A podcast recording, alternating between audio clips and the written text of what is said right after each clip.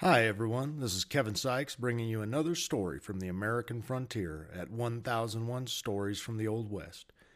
Here you'll find stories about law keepers and law breakers, Indian fighters, prospectors, newspapermen, and others, written often by the men who lived during those times and others who wrote about it later. It was a wild time in what Congressman Davy Crockett called this britches bustin' country, and an important time in American history. We hope you enjoy tonight's story. We will now read a selection from Lives of Famous Indian Chiefs by Norman B. Wood, copyrighted 1906. We will be reading chapter 15 Chief Joseph of the Nez Perce. Thunder rolling in the mountains, the modern Xenophon. And now, Chief Joseph. This remarkable man and greatest Indian since Tecumseh was born, according to his own statement, in eastern Oregon in the year 1841. In the North American Review of, of April 1879 is an article dictated by Joseph as follows The first white men of your people who came to our country were named Lewis and Clark.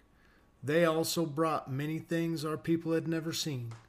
They talked straight, and our people gave them a great feast, as proof that their hearts were friendly. These men were very kind. They made presents to our chiefs, and our people made presents to them. We had a great many horses, of which we gave them what they needed, and they gave us guns and tobacco in return. All the Nez Perce made friends with Lewis and Clark, and agreed to let them pass through their country, and never to make war on white men. This promise the Nez Perce have never broken. No white man can accuse them of bad faith and speak with a straight tongue. It has always been the pride of the Nez Perce that they were friends of the white man. Chief Joseph's father was also a chief and called Joseph. A strange man was old Joseph, a sturdy, strong built man with a will of iron and a foresight that never failed him save when he welcomed the Americans to his country. He had some strange notions, too, one of which was that no man owned any part of the earth, and a man could not sell what he did not own.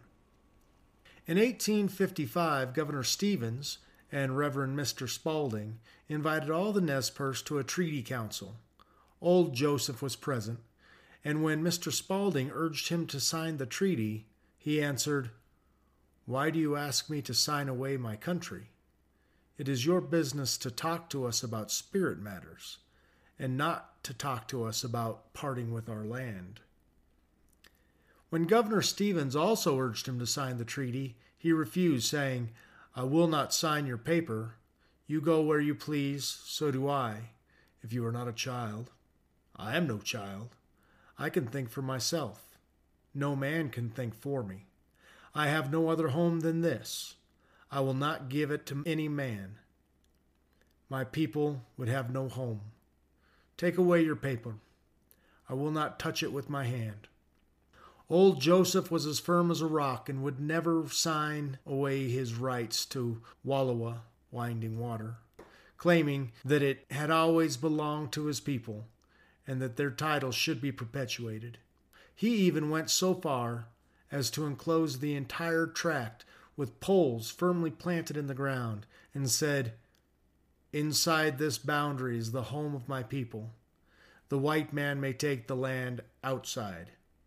Within this boundary, all our people were born. It circles around the graves of our fathers, and we will never give up these graves to any man. Deluded old Joseph, vain was your effort nor would a Chinese wall have long been an effectual barrier against the encroachments of the whites, who had seen and coveted the beautiful valley of the winding waters. Ere long, white settlers established homes inside the boundaries of the aged chief, in spite of his remonstrance.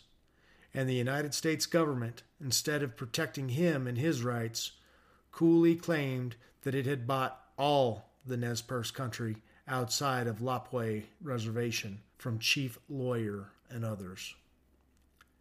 On account of these encroachments, another treaty was made in 1863.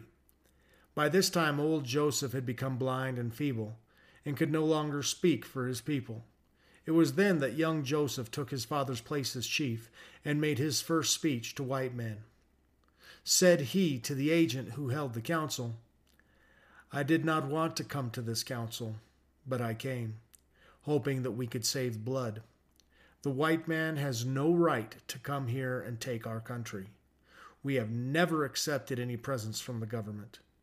Neither lawyer nor any other chief had authority to sell this land. It has always belonged to my people. It came unclouded to them from our fathers, and we will defend this land as long as a drop of Indian blood warms the heart of our men. The agent told Joseph he had orders from the great white chief at Washington for his band to go upon the Lapwai reservation, and that if they obeyed, he would help them in many ways. You must move to the agency, he said. To which Joseph replied, I will not. I do not need your help. We have plenty, and we are contented and happy if the white man will let us alone. The reservation is too small for so many people with all their stock. You can keep your presents. We can go to your towns and pay for all we need. We have plenty of horses and cattle to sell. We won't have any help from you. We are free now. We can go where we please. Our fathers were born here. Here they lived. Here they died. Here are their graves. We will never leave them. The agent went away, and the Indians had peace for a little while. In his narrative, young Joseph said, Soon after this, my father sent for me. I saw he was dying. I took his hand in mine. He said, My son, my body is returning to my mother earth, and my spirit is going very soon to see the great spirit chief. When I am gone, think of your country. You are the chief of these people. They look to you to guide them. Always remember that your father never sold his country. You must stop your ears whenever you are asked to sign a treaty selling your home. A few years more, and the white men will be all around you. They have their eyes on this land.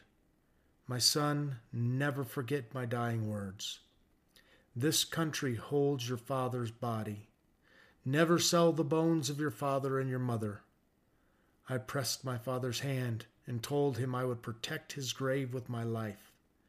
My father smiled and passed away to the spirit land. I buried him in that beautiful valley of winding waters. I love that land more than all the rest of the world. A man who would not love his father's grave is worse than a wild animal. Spoken like the noble son of an equally noble sire, inspired by such words of burning patriotism, is it any wonder that young Joseph resisted the encroachments of the whites and the machinations of the government authorities to the bitter end, and not only gave them a run for their money, but the most stubbornly contested campaign of all our Indian wars? Chief Joseph of the Nez Perce was more than six feet in height, of magnificent physique, strikingly handsome and graceful, with a native dignity and a mind of great strength. He was a true patriot, and in defense of his country evinced the genius of a natural born general. And could he have received the training of West Point, he would have become the peer of Grant, Lee, or Sherman. He conducted, as will be seen, one of the most skilful and masterly retreats in the annals of warfare. He was, moreover, as eloquent as Logan or Red Jacket, and a gifted logician who could not be refuted. He disposed of the question in dispute in a manner that was at once logical and unanswerable. Said he, if we ever owned the land, we still own it, for we never sold it. In the treaty councils, the commissioners have claimed that our country had been sold to the government. Suppose a white man should come to me and say, Joseph, I like your horses and I want to buy them. I say to him, No, my horses suit me. I will not sell them. Then he goes to my neighbor and says to him, Joseph has some good horses. I want to buy them, but he refuses to sell. My neighbor answers, Pay me the money, and I will sell you Joseph's horses. The white man returns to me and says, Joseph, I have bought your horses, and you must let me have them. If we sold our lands to the government, this is the way they were bought. After the wrong was consummated, when Joseph was permitted to go to Washington and talk to our wise men, he said, I have asked some of the great white chiefs where they got their authority to say to the Indian that he shall stay in one place, while he sees white men going where they please. They cannot tell me. That question will never be answered. In his report of September 1875, General O. O. Howard said, I think it a great mistake to take from Joseph and his band of Nez Perce Indians that valley. The white people really do not want it. They wish to be bought out. I think gradually this valley will be abandoned by the white people, and possibly Congress can be induced to let these really peaceable Indians have this poor valley for their own. Lieutenant Colonel H. Clay Wood was another member of the commission who, in his report of August 1, 1876, on the status of young Joseph and his band of Nez Perce Indians, gave his opinion that the government had so far failed to comply with its agreements in the Treaty of 1855 that none of the Nez Perce were bound by it. He also made a minority report as commissioner recommending that although Joseph's band would have to be moved eventually, yet that until Joseph commits some overt act of hostility, force should not be used to put him upon any reservation. The other members of the commission, D.H. Jerome, William Stickney, and A.C. Barstow, must have had a very different report. For certain it is, the Department of the Interior, acting on its recommendations, ordered the non treaties to be placed on the Lapwai Reservation. By virtue of his office as commander of that district, General Howard was the agent to enforce this order. He met the non treaties in May and found, as he must have anticipated, that they were unwilling to go on the reservation. General Howard held three councils with the malcontent Indians at Fort Lapwai, the station of the Indian Agency for the Nez Perce Reservation, said to be the loveliest valley of Idaho. The last of these councils, that of May 7, 1877, was indeed a stormy session. The principal speaker on this occasion was Tu Hul Hul Suet, who was a dreamer, as well as a prophet, priest, and chief.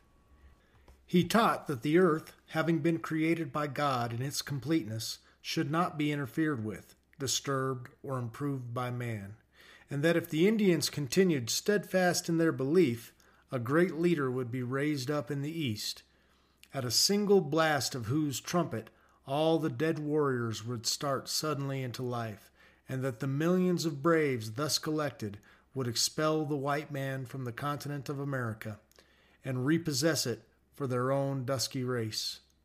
The old dreamer was a man of great importance and remarkable influence among the Indians.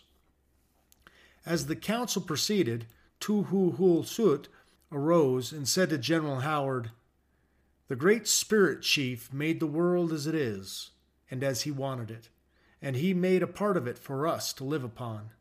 I do not see where you get the authority to say that we shall not live where he placed us. Chief Joseph, says General Howard, now lost his temper and said, Shut up! I do not want to hear any more such talk. The law says you shall go upon the reservation to live, and I want you to do so, but you persist in disobeying the law. If you do not move, I will take the matter into my own hand and make you suffer for your disobedience. Tu Hul Hul Suet answered, Who are you that you ask us to talk and then tell me I shan't talk? Are you the Great Spirit? Did you make the world? Did you make the sun? Did you make the river run for us to drink or the grass to grow? Did you make all these things that you talk to us as though we were boys?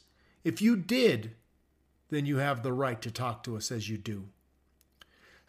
General Howard replied, You are an impudent fellow, and I will put you in the guardhouse, and then ordered a soldier to arrest him.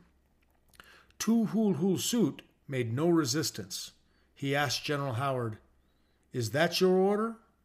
I do not care.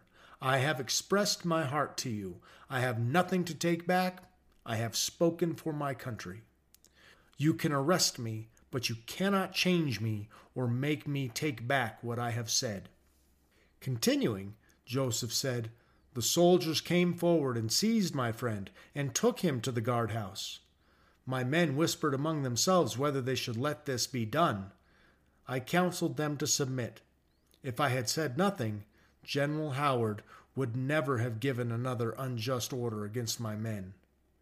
I saw the danger, and while they dragged Tu Hul Hul Suit to prison, I arose and said, I am going to talk now.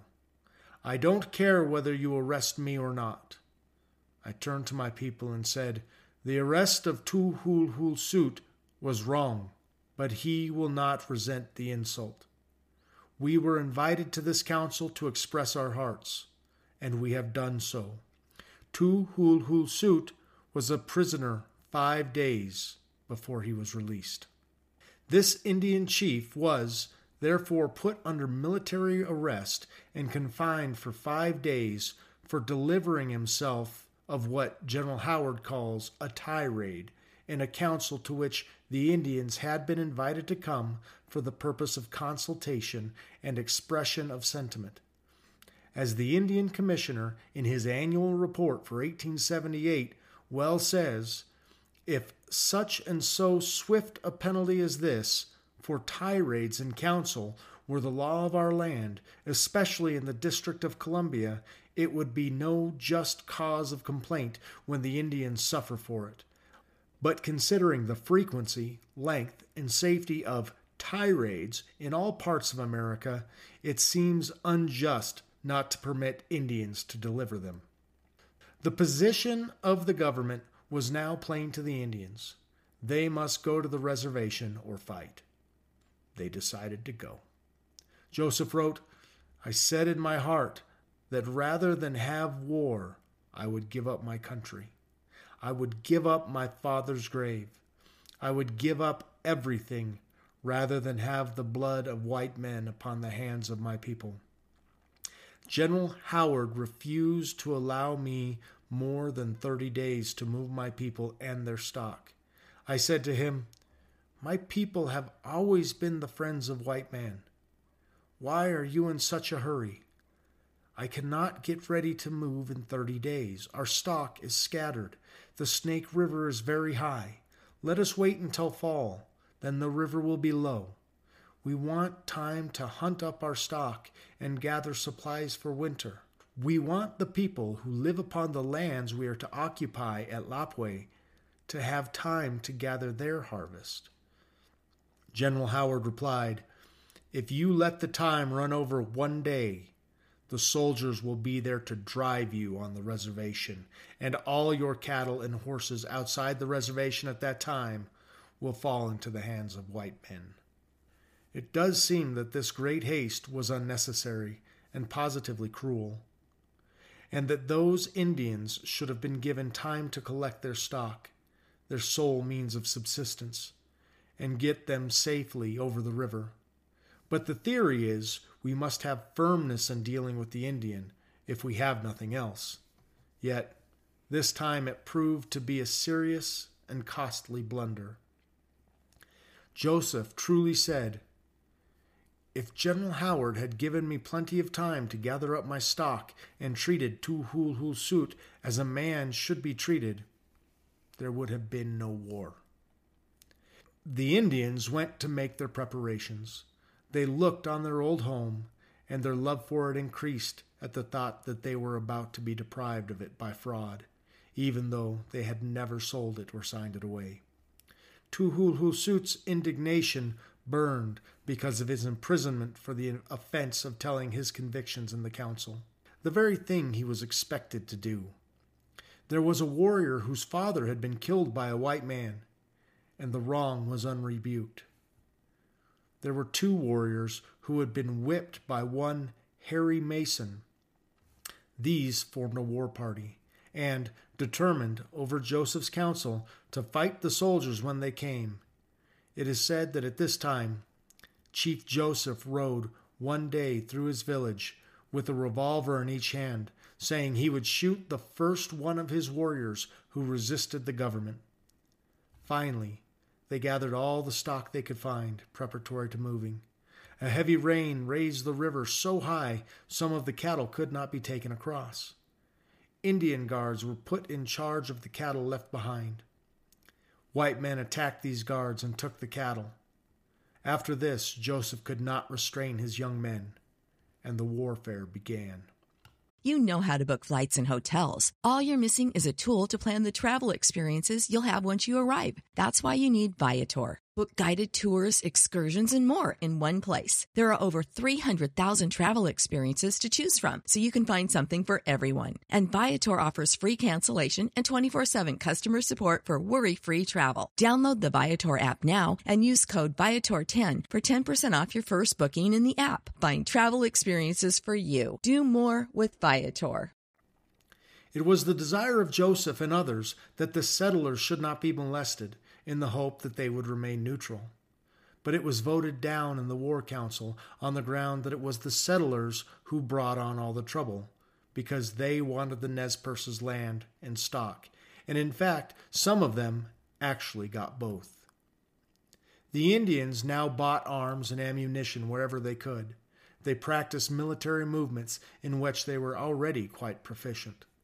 General Shanks says Joseph Party was thoroughly disciplined, that they rode at full gallop along the mountainside in a steady formation by fours, formed twos, at a given signal, in perfect precision, to cross a narrow bridge, then galloped into line, reined into a sudden halt, and dismounted with as much system as regulars. June 18 arrived. The thirty days were up. The soldiers had not come. Over on Salmon River, three Indians killed an old hermit ranchman named Devine. The taste of blood whetted their appetites, and the next day four more fell victims.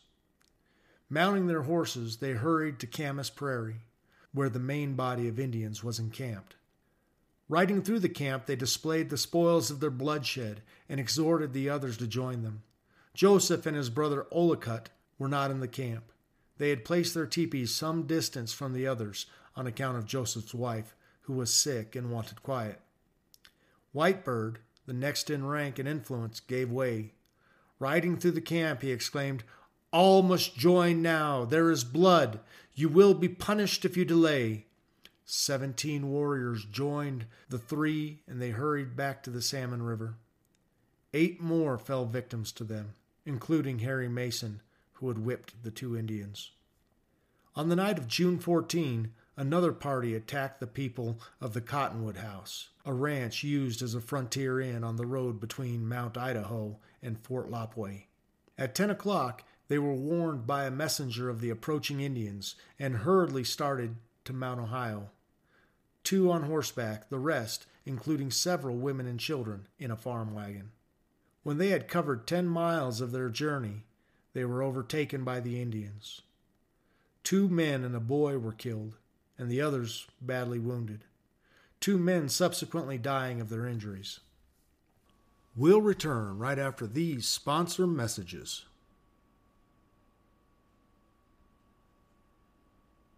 And now, back to our story. Joseph protested against the hostilities until he saw that war was inevitable. Then he took command and moved his warriors to Whitebird Canyon, where they prepared to fight the soldiers.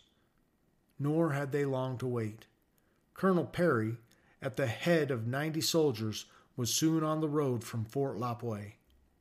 On the evening of the 16th, he reached Grangeville, four miles from Mount Idaho, where he was joined by 10 citizens. Marching on through the night, he reached Whitebird Canyon at daylight and began the descent of the broad trail, hoping to surprise the Indians. But the vigilant Joseph's keen eye was the first to discover the group of horsemen silhouetted against the sky at the head of the canyon, just as the sun was rising. Get the white man's glass, I tell Whitebird. Horses, the soldiers are here, he shouted in command. Some of his young men became a little nervous as they saw the soldiers approaching and suggested that it would be better to move across the Salmon River where the soldiers could not reach them. No, said Joseph. We will fight them here. The women and children were sent across the river, and a party of mounted warriors under Whitebird took a position in ambush behind a ridge on the south side of the canyon. The rest, under Joseph, were crouched on the ground squarely across the trail, hidden behind rocks and in hollows. On came the soldiers until it was well within range, when every bush and rock poured out its fire at the same time, Whitebird's men appeared on the left and poured in another deadly volley.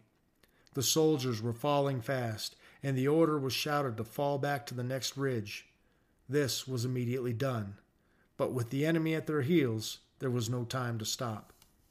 While the officers were trying to rally their men, the Indians were pressing along the sides of the canyon to gain the head and cut off the retreat. Part of the command reached the ascent and hurried out.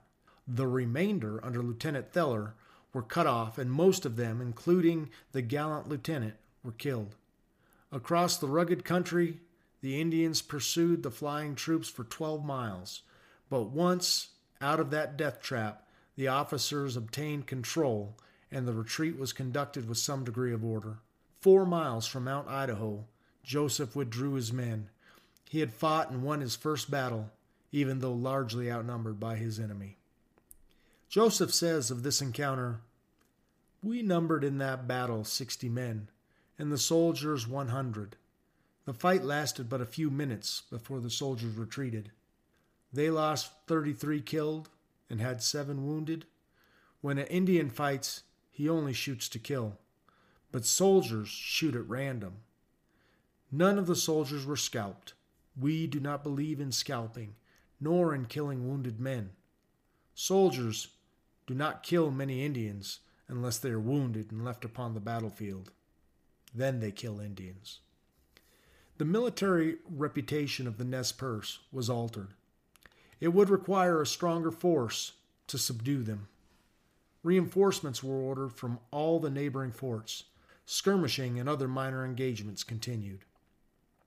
While waiting for these reinforcements, a detachment was sent under Captain Whipple to attack Chief Looking Glass and his band and bring them in before they had time to join the hostiles.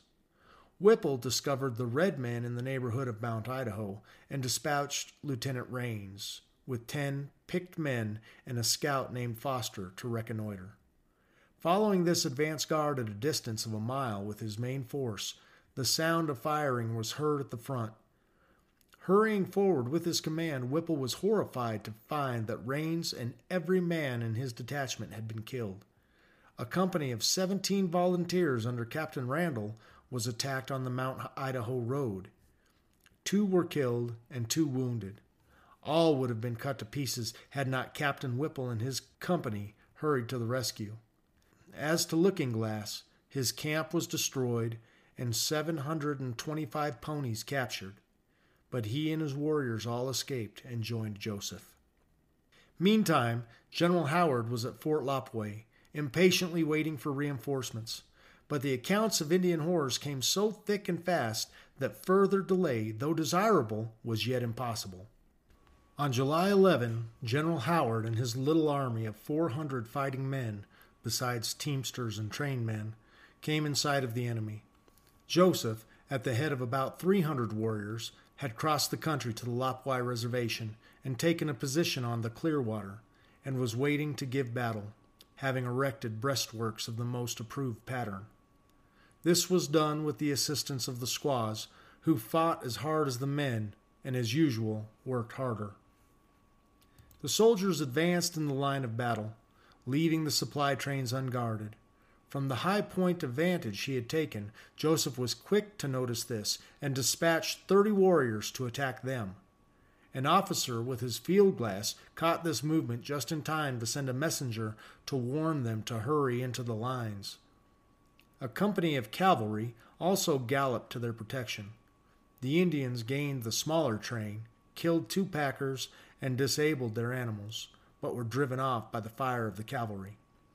The large train, however, gained the lines uninjured.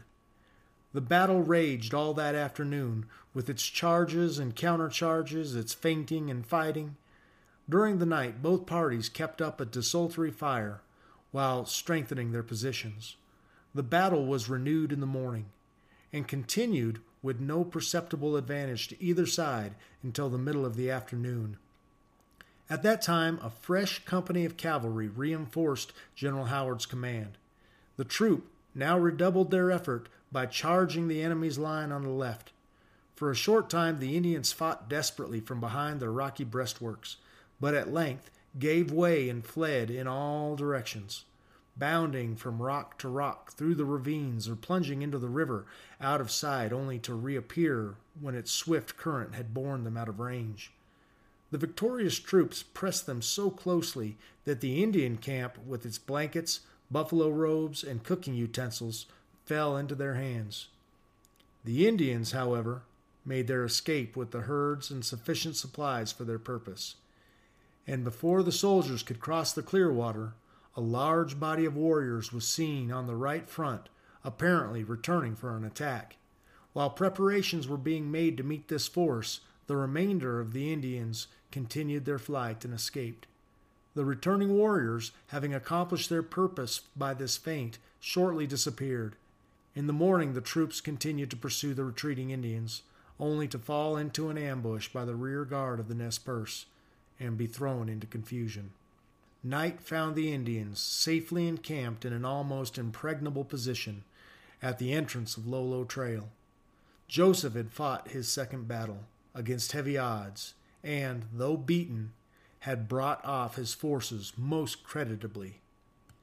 Finding they were largely outnumbered, the Indians retreated through the mountain pass to Bitterroot Valley, over what General Sherman says is universally admitted by all who have traveled it, from Lewis and Clark to Captain Winters, as one of the worst trails for man and beast on this continent. The Nez Perce came safely over this trail, encumbered with their women and children and herds. In the valley of the Lolo, they were confronted by a hastily built fort held by Captain Rawn, with a few regulars and some volunteers. Looking Glass said to them, We will not fight the settlers if they do not fight us. We are going by you to the buffalo country. Will you let us go in peace? Rawn replied, you cannot go by us. To this the Indian answered, We are going by you without fighting if you will let us, but we are going by you anyhow. The volunteers now interfered and told the commander the Nez Perce had always been good Indians. The settlers on the Bitter Bitterroot had no grounds for complaint in their conduct, as they passed each year to and from the buffalo country. Besides, in the expressive frontier phrase, they had not lost any Indians, and consequently were not hunting for any. The Indians might pass, and God speed them out of their country. The Nez Perce not only passed by in peace, but they stopped at the villages of Stevensville and Corvallis and traded with the whites. They also left a spy in Corvallis, who stopped until Howard had come up and passed on, and then sped away to Joseph with full particulars. Meanwhile, General Gibbon, with about 200 cavalry, had hastened from Helena across to Fort Missoula on the Bitterroot, but arrived too late to intercept Joseph. Gibbon followed the Indian trail and overtook them August the 8th. Waiting through the night for that dark, still hour which is just before the dawn, he swept through the camp in a furious charge, completely surprising the Indians. It seems that Joseph and his men supposed the war was over, and having started to the buffalo country, were careless about posting sentinels.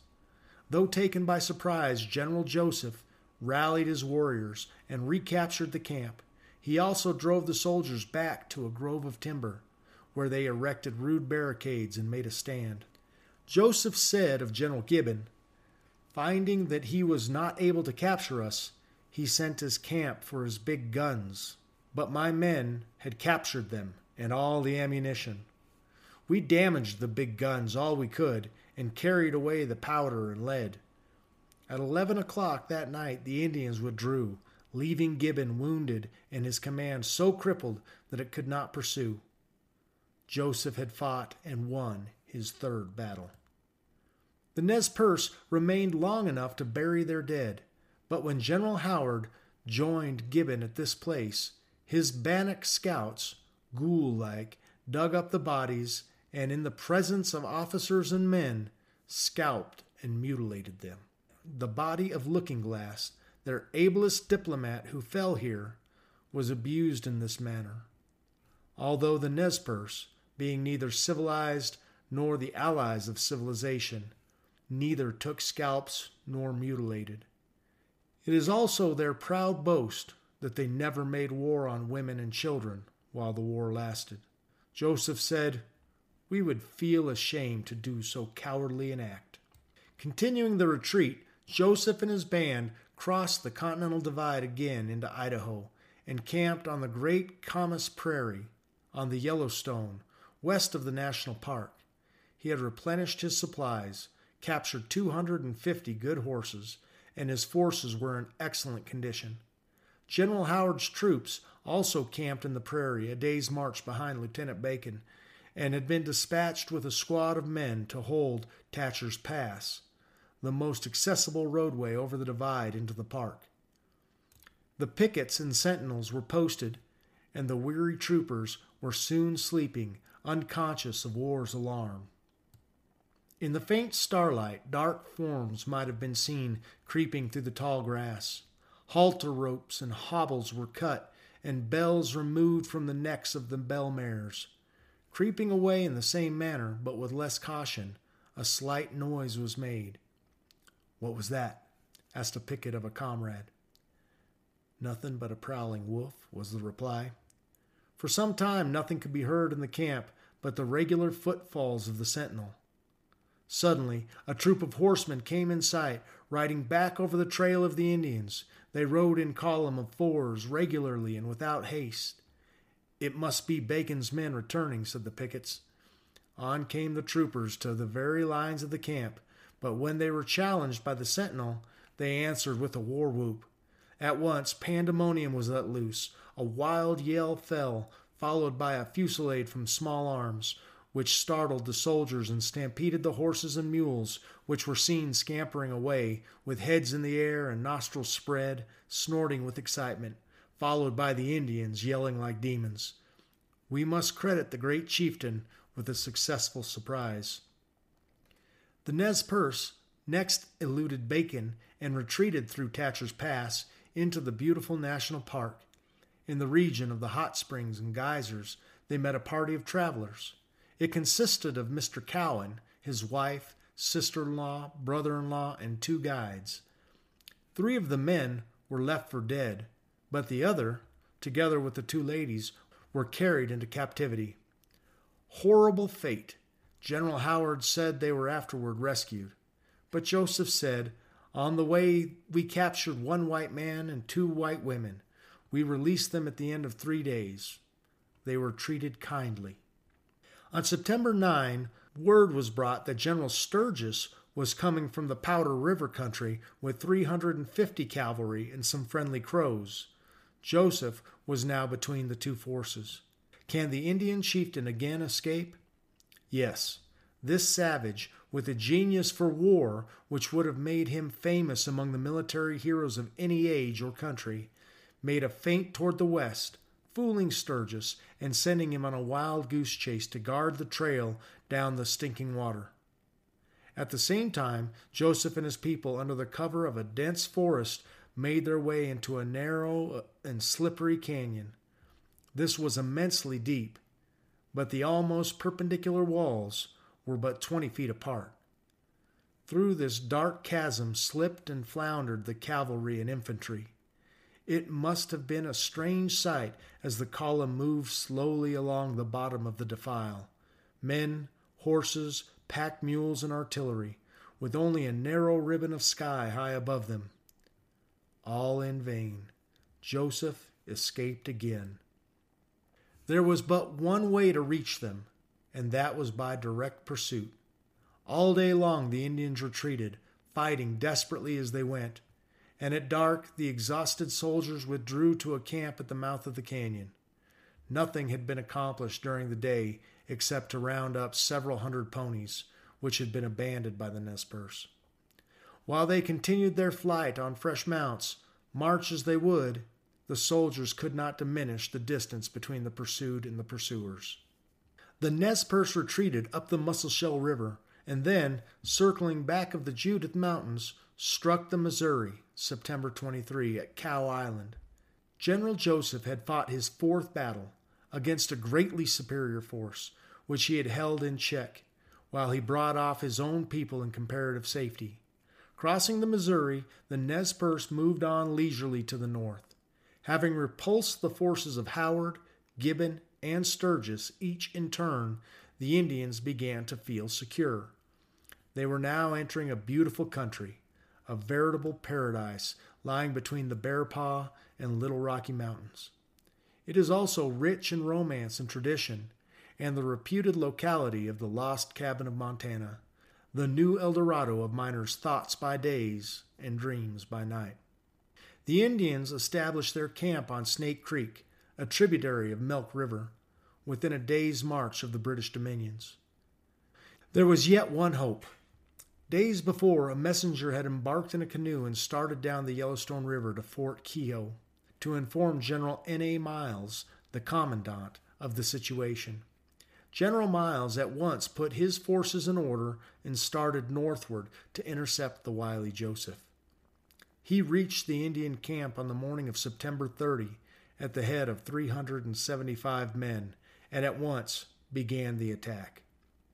The Nez Perce knew of their coming only long enough to take a position in the ravines of the Creek Valley and await the attack.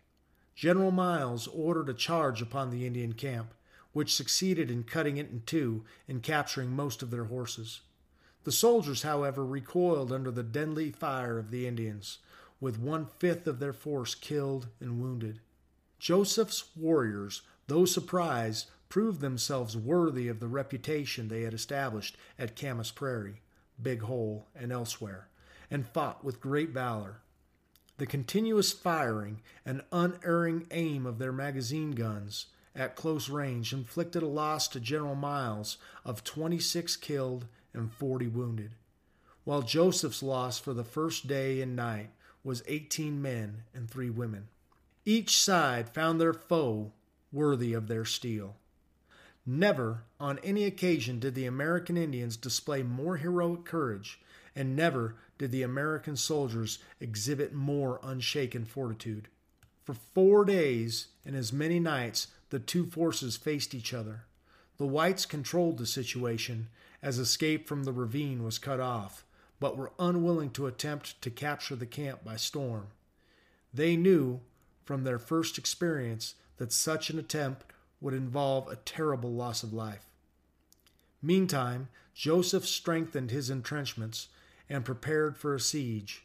He also dispatched a messenger to Sitting Bull, who was just over the line of the British dominions, with 1,200 discontented and hostile Sioux. The hope was that this chief and his warriors would come to their relief. But for some reason, Sitting Bull failed them in their extremity. The Indians could not escape through the lines without abandoning their wounded and helpless. Joseph said of this battle, We could have escaped from Bear Paw Mountain if we had left our wounded, old women, and children behind. We were unwilling to do this. We had never heard of a wounded Indian recovering while in the hands of white men.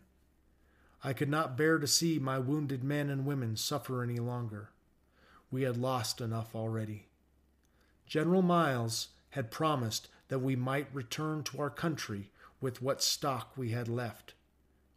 I believed General Miles, or I never would have surrendered. I have heard that he has been censured for making the promise to return us to Lapwai. He could not have made any other terms with me at that time. I would have held him in check until my friends came to my assistance, and then, neither of the generals nor the soldiers would have ever left Bear Paw Mountain alive. On the morning of October 5, Joseph and his band surrendered.